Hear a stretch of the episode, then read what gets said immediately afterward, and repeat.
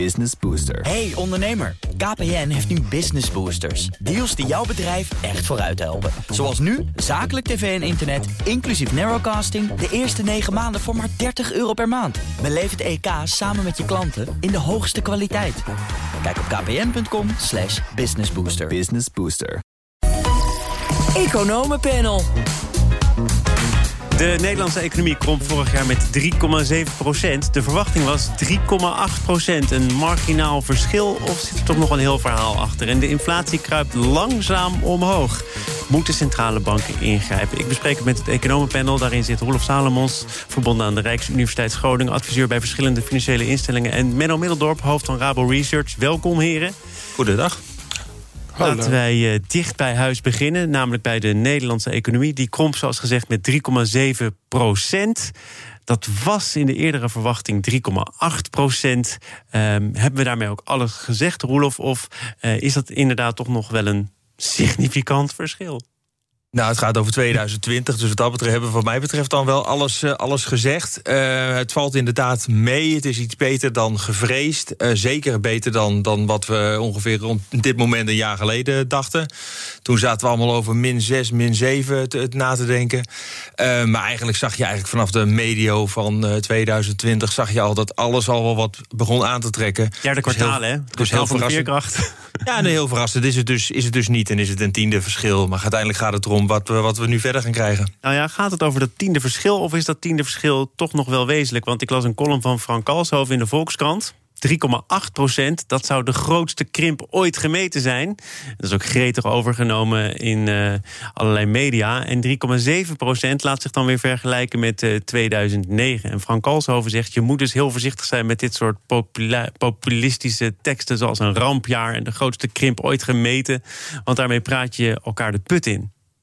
Nou ja, wat hij dan vergeet toch te zeggen is dat we ook het, uh, het meest agressieve monetaire beleid en het meest agressieve begrotingsbeleid in uh, jaren hebben gehad. Tweede dus linia.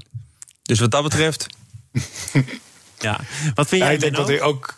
Ja, wat, wat, wat denk ik ook een issue is steeds met economische cijfers, uh, BBP-cijfers in het bijzonder, is dat ze vaak heel erg worden herzien.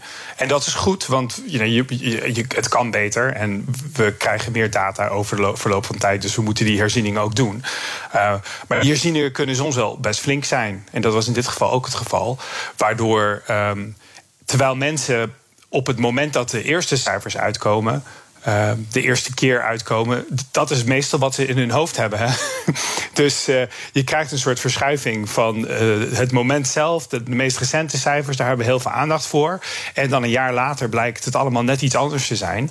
Uh, en dan, dan staan we daar vaak niet bij stil. Behalve bij de economenpanel. Dus dat is wel weer mooi. Ja, nee, maar ik bied jullie graag de mogelijkheid. Maar wat, wat Roelof zegt is natuurlijk waar. Hè? Uh, uh, 6% eraf, 7% eraf. Dat was allemaal toch inmiddels zeer wel mogelijk. En toen kwam dat ruime ondersteuningsbeleid. Is dat dan ook, Menno, de belangrijkste verklaring... dat het allemaal wel meevalt, achteraf gezien? Nou ja, zeker ten opzichte van wat we inderdaad een jaar geleden dachten, uh, valt het mee. Uh, en daar zijn twee belangrijke aspecten. Het steunbeleid, zoals genoemd. Uh, dat gaf het inkomen. Um, steunde eigenlijk het inkomen van huishoudens. Dus het, het, wordt vaak gezien als iets dat de bedrijven ondersteunde. Maar ik denk de belangrijkste functie was dat het, het juist zorgde dat mensen een baan hielden. En door, daardoor hielden ze hun inkomen. En daardoor konden ze geld uitgeven. En de grootste belemmering was vaak in het begin dat ze. Um, dat de economie niet klaar was voor de dingen waar ze hun geld aan gingen uitgeven. Want hele grote delen van de economie waren op slot. Dus mensen gingen bijvoorbeeld online. Uh, en er waren nog knelpunten. Uh, maar in het loop van het jaar heeft het bedrijfsleven zich heel wendbaar opgesteld. En dus zijn er allerlei verschuivingen gekomen in productie. Waardoor uiteindelijk uh, het, het, het meeviel. Het inkomen was er wel. Het moest alleen even naar andere goeden en diensten uitgegeven worden. En het bedrijfsleven heeft dat weten toch op te pakken. Waardoor we uiteindelijk verrassend goed uh, hebben gedaan ten opzichte van de hele pessimistische voorspellingen die we een jaar geleden zagen. Nou, nog één ding aan toe te voegen, denk ik. Wat, wat we ook wel niet mogen vergeten, is dat het is niet vaak dat je een economenpanel lunch kan quoten. Maar Nederland heeft gewoon ook een heleboel, heleboel buitenland. En uiteindelijk is Europa het. Uh, ja, daar trekt het nu ook aan. Maar we blijven in Europa wel achter met wat er in de rest van de wereld gebeurd is. China is al lang terug op oude niveau. En ook in de VS groeit op dit moment gewoon twee, drie keer zo hard als dat we in Europa groeien. Dus dat helpt ook zeker nog een keer mee. Nou, ik wil toch nog even naar Europa. Goed dat je het aanhaalt, want er waren een tijdje terug ook wind winterramingen van de EU. Waarin per land werd gekeken wat dan de groeiverwachting was voor dit jaar en het jaar daarna. En toen moesten we concluderen dat Nederland met, eh, volgens de verwachting van de uh, commissie, uh, 1,8% zou groeien. En dat het dan iets beter zou zijn in 2022. Maar betekent het feit dat je minder krimpt ook automatisch dat je minder kunt groeien in perspectief? Nou, dat weet ik niet meteen. Want ik, eh, voor mij is het, eh, de Amerikaanse economie nou niet zo hard gekrompen als eh, dat, dat de Europese economie is als geheel gekomen. En die gaan in 2021 gewoon richting de 6, 7 procent. Wat ja, Amerika gaat harder groeien dan China dit jaar. Daar, we hebben het op deze plek ook weer regelmatig gehad over hoe, hoe daar dan dat steunpakket wordt vormgegeven. Ja, 1900 miljard. Dat is twee, drie keer zo groot als dat we hier hebben gezien. En daar, daar mag je toch ook wel wat aarzelingen bij zetten, of niet? Of nou, misschien gewoon... moeten we het straks over inflatie nog hebben. Maar uiteindelijk, eh, wat men daar gedaan heeft, is gewoon nog veel agressiever dan wat wij hier gedaan hebben. Maar wat denk jij dan? Ja, ze hebben het ook anders gedaan. Hè? Um, ze hebben minder op het stutten van bedrijven en het zorgen dat mensen in een baan bleven. En meer gewoon met het, uh, het, het, stimulans uh, gewerkt. Dat mensen, een heleboel mensen een cheque sturen. Ongeacht of ze een baan hadden of niet. Het maar uit. Dus dat creëert wel natuurlijk nog meer vraag. Dus terwijl in Nederland uh, mensen hun inkomen uh, konden behouden, in Amerika, als je een vaste baan had, kreeg je niet, werd je niet alleen niet ontslagen, maar je kreeg ook nog eens een keertje een, een, dikke uh, check erbij. Die je, dus je zag eigenlijk dat het inkomen groeide in Amerika. Ja, en dat creëert wel een stuk uh, meer stimulans per saldo voor de economie. De vraag, ik denk dat de, de, twijfels die je over dat beleid kan hebben, liggen meer in de, in de, ja, de, eh, de, de ongelijkheidssfeer. Want de mensen die het meest geprofiteerd hebben, waren eigenlijk de mensen die het minst nodig hadden. Roelof, ik zie jou daarbij glimlachen. Nou, nee, ik, ik, eh, dit is een herkenbaar punt wat Menno zegt. En dat ben ik ook met hem eens. Want je hebt ook gewoon. Op een gegeven moment was er zelfs discussie of je mensen met 150.000 aan inkomen in de VS. of je die nog een cheque zou moeten sturen. Ja. Er is een grens aangesteld nu. Ja, nee, maar goed, dat was, de, dat was een discussie. Terwijl je denkt van, nou weet je, dan heb je, zou je, mij betreft, uh, niet eens in Nederland in een middeninkomensgroep uh, terecht horen. Dan hoor je wat hogere inkomensgroep. Dus dan hoef je niet eens een cheque, zou je dan hoeven te hebben. Um, het andere punt, denk ik wel, wat daar ook nog speelt, is van ga je nou wel of niet uh, checks geven? Of ga je nu ook lange termijn investeringen doen in de economie om ervoor te zorgen dat je op lange termijn ook op een hoger groeipad komt? Ja, dat is de discussie die daar nu al speelt. Um, en dat is de discussie die we hier nog moeten hebben. Nou, maar vanuit Europa wordt er toch wel gezegd: als je nu wil investeren, doe het dan in groene projecten of in digitale projecten. Ik uh, luister zo af en toe naar Lagarde en er gaat geen speech voorbij of zij noemt dit. Ja, maar hoeveel heb je nou tot nu toe aan investeringen echt gezien, daadwerkelijk? Het is heel veel praten, maar ik zie nog weinig daadkrachtige, echt plannen die er liggen en geld wat gealloceerd wordt. Laten we het ook nog even hebben over de Nederlandse situatie. Want ook hier is wel ruim ondersteund. Dat kon ook, dat liet het huishoudboekje toe. Maar Menno, je ziet wel dat eh, het overschot inmiddels is omgeslagen in een eh, tekort. Nou, dat wekt verder ook weinig verbazing. Is het wel iets waar je voor de langere termijn enige zorgen over moet maken? Of moet je het nu maar accepteren? Dat tekort dat vorig jaar uitkwam op 34 miljard, meen ik. Ik, ik maak me daar geen zorgen over. Zeker niet als we. Um, ik denk dat het noodzakelijk was. En als je het niet gedaan had, dat je dan uh, met een veel langdurige economische problemen had gezeten. En dat je dan eigenlijk per saldo nog slechter uit was gekomen met, uh, met de begroting. Dus we hebben de economie intact gehouden. En dus de capaciteit om dat geld dus. Um, om, om die, die, dat, dat later terug te betalen, blijft dus in die economie. Als we dat niet hadden, dit niet hadden gedaan, hadden we daar een stukje van kapot gemaakt. En hadden we het ook niet kunnen gebruiken om, om zeg maar, die leningen af te lossen straks, als we dat willen.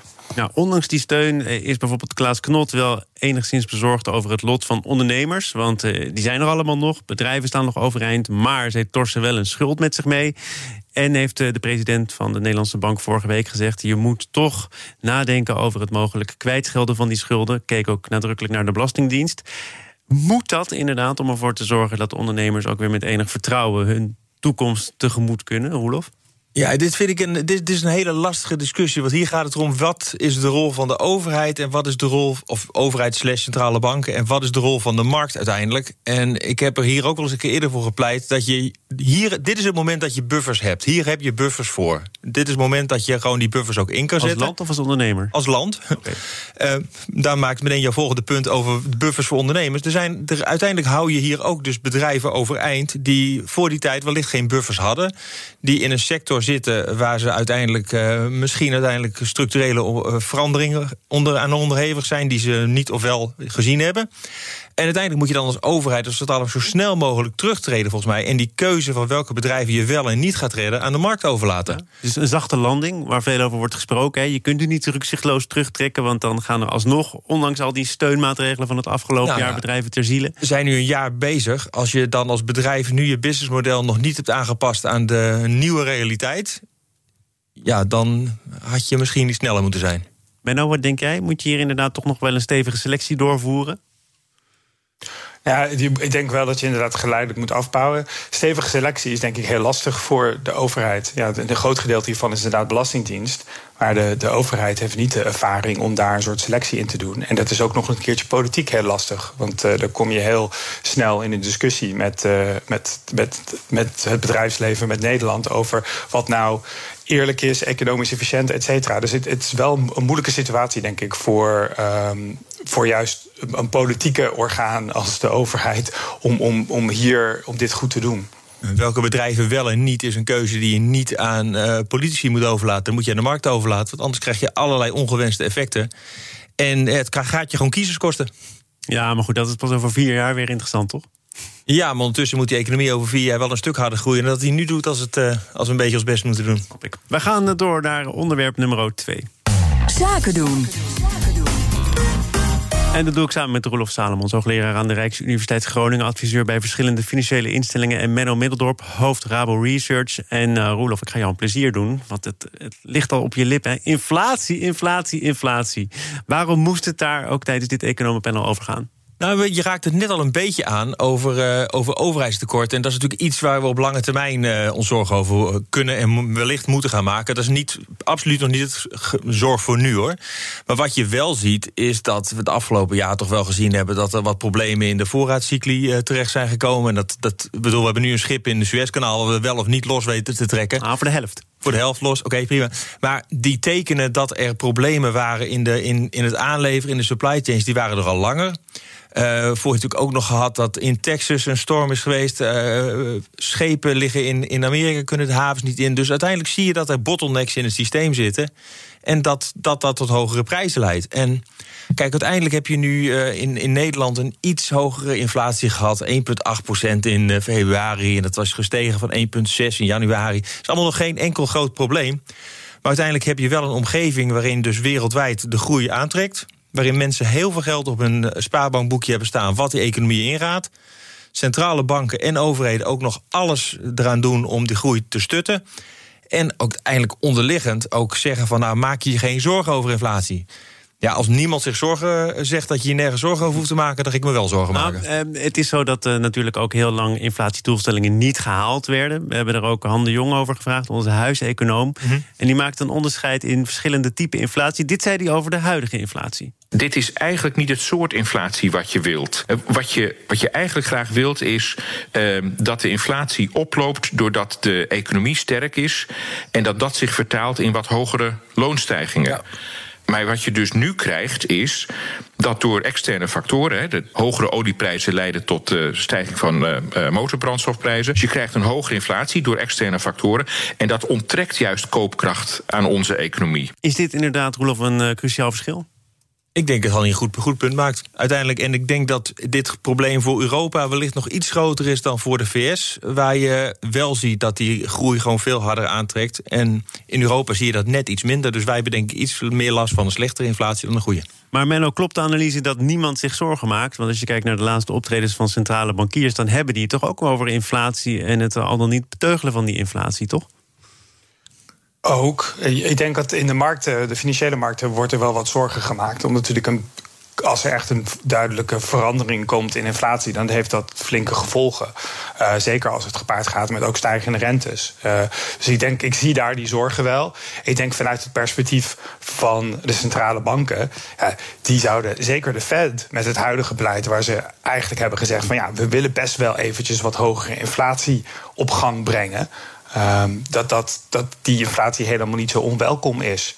Uh, de vraag is inderdaad wel, of wat we de laatste tijd hebben gezien, omdat echt dat dat een inderdaad meer aanbodkant veroorzaakte inflatie is. Hè? Dus door verstoringen in, in, in de ketens, door allerlei dingen die met corona zijn gebeurd, die allerlei knelpunten in de economie tot stand hebben gebracht.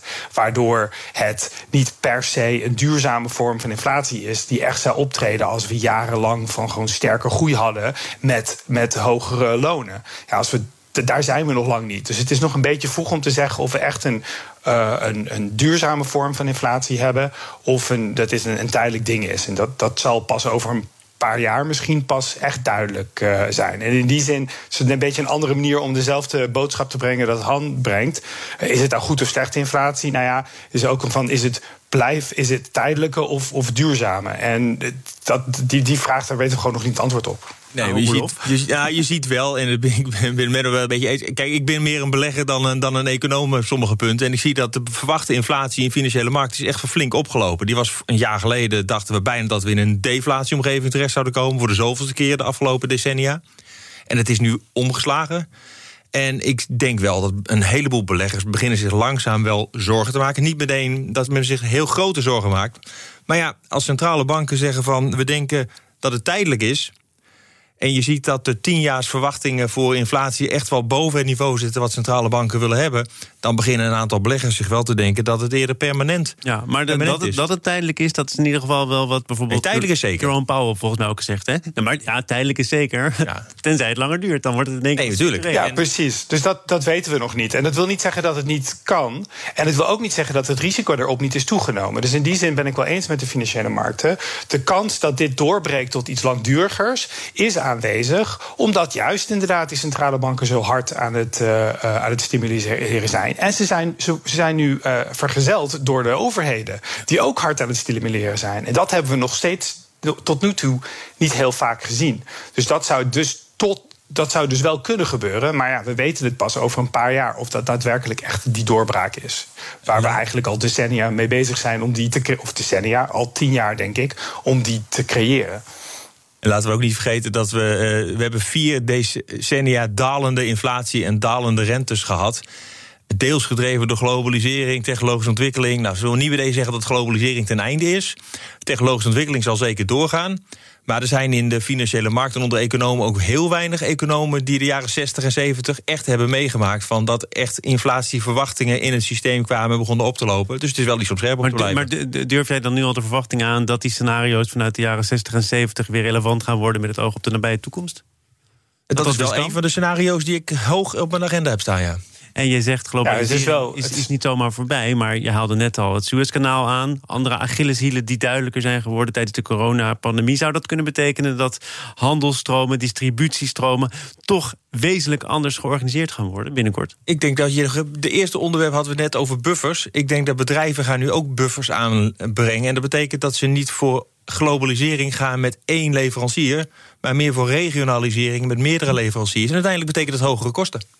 Menno, jij wilde ook nog wat toevoegen? Sorry. Nee, ik ben daar helemaal mee eens. En ik denk, het, het is. Kijk, we, we weten toch niet of dit, dit de doorbraak is, maar er zijn een aantal ingrediënten aanwezig. En die noemde je net allemaal dat het wel zou kunnen gebeuren. Dus we, we, moeten, ik, ik zie wel waarom de markten hierop aan het reageren. Ze zijn gewoon een risico aan het inprijzen van een grote verandering. Maar ja, wat we ook nog niet moeten vergeten is dat Japan al jarenlang zowel op monetair als begrotingsbeleid echt flink heeft gestimuleerd. En die hebben die doorbraak nog niet weten te creëren. Dus maar jij, jij spreekt over doorbraak als iets wat je zou moeten nastreven, begrijp ik? Ja, Nee, dat is eigenlijk wat centrale banken willen. Die willen hun inflatiedoelstellingen bereiken. En die inflatieverwachtingen die zijn vooral in Europa en in Japan eigenlijk onder de doelstellingen gekomen. En je wil dus een doorbraak van die inflatieverwachtingen creëren terug naar je doelstellingen. En dat, um, dat lukt steeds niet. Menno, wat uh, dus, dus... wel gelukt is, en uh, ja, ere wie ere toekomt... een update van de brede welvaartsindicator van uh, Rabo Research. Dus je hebt daar zeker iets mee te maken gehad. Even voor de helderheid, wat staat er in die indicator? Wanneer hoort iets bij brede welvaart? Ja, brede welvaart is dus inderdaad breed. Het is een aantal um, aspecten van uh, de welvaart die eigenlijk in een soort samengestelde indicator worden gezet. Dus het kijkt verder dan alleen inkomen en werkeloosheid, die zitten er ook in. Het kijkt ook naar uh, elementen zoals uh, de, de, de, hoe schoon de lucht is waar je bent. hoe, um, um, hoe, hoe je toegang is tot huisvesting, of je daar tevreden mee bent. Dus, dat, dus er wordt eigenlijk elf indicatoren worden samengesteld in één ding. En dat ding moet er eigenlijk een breder uh, beeld geven van het, het welzijn van mensen dan, dan BBP. En wat is het beeld van dat ding dan nu? nou ja, het, we hebben natuurlijk een enorm. Uh, ja, een crisisjaar gehad natuurlijk. Maar wat je ziet in onze, um, in onze soort voorlopige meting van uh, 2021, dat we op basis van een enquête hebben gedaan. Dat uh, dingen zoals sociale contacten wel onder druk staan. Maar omdat die inkomen behouden is, dat, dat in ieder geval de economische kant van de brede welvaart nog redelijk gestut is.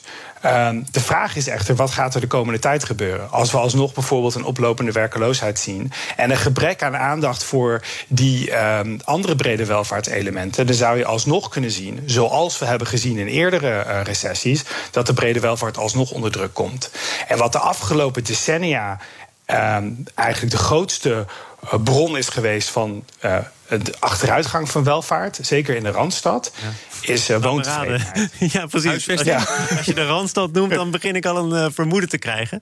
Uh, Roelof, wat dus dat is echt een sleutelpunt voor te zorgen dat we de komende tijden niet een verdere achteruitgang, niet een achteruitgang krijgen van de brede welvaart. Zoals we bij de vorige, na de vorige crisis zagen, is die woontevredenheid. Dus er moet meer gebouwd worden eigenlijk. Ja, maar ik weet niet of ik dan terecht hier een spanning zie. Maar je hebt natuurlijk om bepaalde zaken te kunnen realiseren ook economische groei nodig. Hè? En soms wordt gedaan, en misschien is het ook wel zo dat economische groei en bijvoorbeeld schone lucht of meer ruimte voor natuur, voor wat andere zachtere waarden, dat dat elkaar maar slecht verdraagt. Roelof, denk je dat dat zo is? Nou, op dit moment niet. Want op dit moment heb je. Je moet denk ik het verschil nu maken tussen reële en nominale eh, groei. En zolang je reële rentes gewoon laag zijn, sterker nog negatief zijn dan kan je ook iets aan de niet-economische aspecten van welvaart doen zonder dat je geld kost. Dus meteen doen. Ja, doen. Ja. Uh, zie jij dat, zie jij dat uh, overigens ook zo dat uh, de verschuiving van uh, focus op het BBP toch, ehm, toch iets verandert? Ik kwam ergens in een artikel over deze monitor tegen dat brede welvaart het doel is en het BBP het middel om dat doel te bereiken. Klopt dat, Menno? Is dat hoe jij het ziet? Ja, daar ben ik wel mee eens. Ik denk dat het mooie van brede welvaart is dat die uh, afruiden die, die, die je net noemde, dat, dat maakt het inzichtelijk. Als je dat, zeker als je het in ede indicator kan krijgen, dus zoals de BWI, zoals wij dat doen, kan je zeggen van nou, als ik zoveel extra uh, investeer om die woontevredenheid op te lossen, ja, dan creëer ik dan aan de andere kant weer misschien uh, fijnstof. En dat is weer negatief voor die indicator. Dus dan kan je een beetje een afweging maken tegen verschillende dimensies. Terwijl met BBP ben je eigenlijk maar naar één ding aan het kijken, namelijk de economische dimensie. Gaat wel een stuk sneller, hè? Economische groei na een crisisperiode komt er veel sneller op gang dan de brede welvaart. Dat jakkert daar een beetje achteraan, als ik het allemaal goed begrijp. Ja, en daar, daar, daarmee zou je jezelf gewoon de illusie kunnen opwekken dat, dat het allemaal weer oké is. Terwijl wat de geschiedenis leert, is dat dat juist niet het geval is. Dus we doen dit samen met de, uh, met Universiteit van Utrecht. En daar hebben ze ook een leuk onderzoek gedaan waar ze gekeken hebben naar zeg maar 100 jaar ongeveer van, van brede welvaartsontwikkeling. Daar hebben ze een soort backcast gedaan. Dus hebben ze het verleden proberen, uh, die indicator ook in het verleden pro proberen te herconstrueren. Ja, en dan zie je steeds dat patroon terugkomen. Dat, het, um, dat, dat je niet dat, dat het brede welvaart moeite heeft na een recessie om, om weer uh, op gang te komen. Uh, en dat, uh, dat verdient dus een spart aandacht van beleidsmakers. Dat je, dat je op de juiste dingen let. Niet alleen bezig bent, oh, de economie is weer hersteld, dus het zal allemaal weer goed, goed komen.